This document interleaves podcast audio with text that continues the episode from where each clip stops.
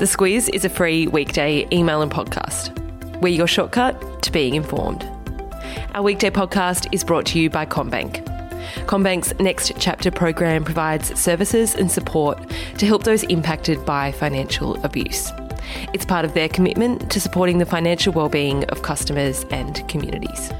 Good morning, I'm Claire Kimball. And I'm Kate Watson. It's Friday, the 20th of November. In your squiz today, the Brereton War Crimes Report, details of police failures in the Bourke Street tragedy, where Australia is at with job creation, and check your facts. This is your squiz today. Yesterday, Claire, the findings of the Inspector General's inquiry into Special Forces soldiers' conduct while serving in Afghanistan between 2005 and 2016 was released. The report was four years in the making, and in total, it identified 36 incidents that could be classified as war crimes. 25 Australian soldiers, some of whom are still serving, are said to be involved. It was quite a shock. We had been told to brace for a shock, and it's been recommended that 19 elite soldiers be investigated by police for the murders of up to 39 Afghan prisoners and civilians. Uh, there's also allegations of cruel treatment of two other Afghans. Those soldiers are from the Special Air Services, the SAS, and 2nd Commando regiments. They're accused of either committing those offences or being accessories to them. This has led to many questions about the culture of our Defence Force.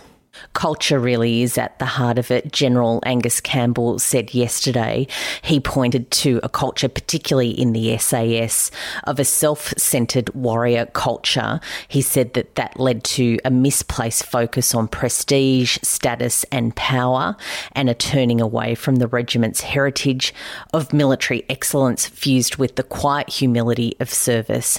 Uh, that's where everything started, he says. General Campbell is the Chief of Defence. He was the one who addressed the media yesterday. From here, an Office of the Special Investigator will be set up within the Department of Home Affairs that will deal with any criminal prosecutions.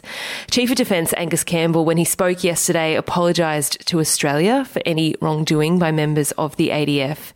He also apologised to the people of Afghanistan, Claire. Yes, he said they were owed an apology, but there's some way to go to ensure that they receive justice. Afghan human rights organisations say that they really need to be involved in the process to make sure that justice is served. As promised, we've done a squiz shortcut on this. It covers how we got to this point, a little bit more detail on what was uncovered, and then, of course, what happens next.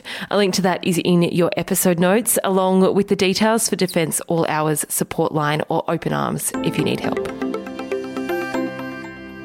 It was back in January 2017 when James Gargasoulas drove his car through Bourke Street in Melbourne, killing six people and causing injuries to 46 others. Now, a coroner's report into the incident, Claire, has taken aim at the police. It was quite a big inquiry, and State Coroner Jacqui Hawkins released her findings. She really took aim at Victorian Police. She said that there was a perfect storm of poor planning, weak leadership, and inadequate resources that saw that tragedy unfold. She said that she didn't know whether it could be prevented, but certainly attempts to stop him came to nothing.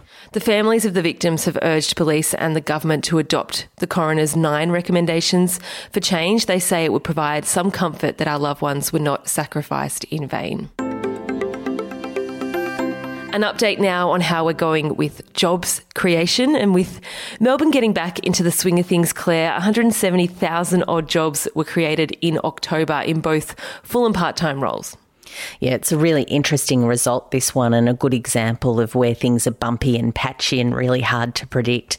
That job creation in October has seen that jobs creation is possible, but in the month, our unemployment number went up to 7%. We've still got a long way, of course, to get unemployment down, and all of those economic levers are being pulled to help that happen. Yeah, getting across the jobs numbers, as you say, can be a bit of a ride. The general gist, though, is that it's not as bad as economists had predicted earlier in the year. In South Australia, those harsh lockdowns are now in place, but some hopeful news yesterday, Claire. No new cases were recorded. No, and it means that there's still 23 active cases linked to that parafield cluster. There's 3,200 people in quarantine in South Australia at the moment. Uh, what health authorities are saying, they're keeping a very close eye on it because they do expect that number to go up in the coming days. Authorities, though, thanked the record 20,000 people who got tested in the last 48 hours. There's still, as you say, concerns about what might unfold in the coming days. Victoria, obviously concerned, it closed its border to South Australia for 48 hours ahead of introducing a permit system. That's the first time Victoria's closed its borders since the start of the pandemic. With The Crown on screens at the moment, lots of interest in the royal family, Claire. And on that, Prince William yesterday welcomed news there'd be a review into how the BBC's interview with Diana back in 1995, where she revealed there were three of us in this marriage, came to be. The BBC has appointed Lord Dyson to oversee that independent investigation. There's a lot of interest in how a then unknown journalist, Martin Bashir, scored that scoop of the century. Uh, the accusation is that he misled Diana and her brother to gain their trust to get her to do that interview. Speaking of the royals, speaking of the crown, we're including a link to a fact check article about the crown in your episode notes. It's also in the Squiz Today email. It's an important one to have a read of if you're watching it, as it's easy to think it's all 100% what happened bit of dramatisation in there by the looks of things. By the looks of things. And whilst we're on the royals, congrats to Queen Elizabeth and Prince Philip. They celebrate their 73rd wedding anniversary today, Claire. Yeah. 73 you, years. You get less for murder. Finally, the winner of the Booker Prize will be announced this morning, Claire. Unfortunately, not in time to make it into the podcast, but one to watch out for today. It's, of course, a very prestigious literary award. Yeah, in a very different field this year. There's a lot of first time authors and a very diverse group of, of people. So lots of interest in that one. Six authors are up for the award. The full list of nominees is in the Squiz Today email. Stealing the headlines, though, is Barack Obama. He'll appear at the awards this year. And in fact, his latest book, titled A Promised Land, hit shelves this week. And to a bit of sport, the Wallabies will play the Pumas. That's the Argentinian national team tomorrow night in Newcastle. It's much anticipated, Claire, given Argentina beat the All Blacks last week. Yeah. A huge shock. I reckon they've done themselves out of all that excitement. The Wallabies are going to win that one for sure. there we go. You heard it here first. Sending good vibes from the Squiz. That's all from us today. Enjoy your weekend. Thanks as always for tuning into the Squiz Today podcast. A link to our latest episode of Squiz Shortcuts that's on the inquiry into alleged war crimes in Afghanistan is in your episode notes. We'll be back on Monday.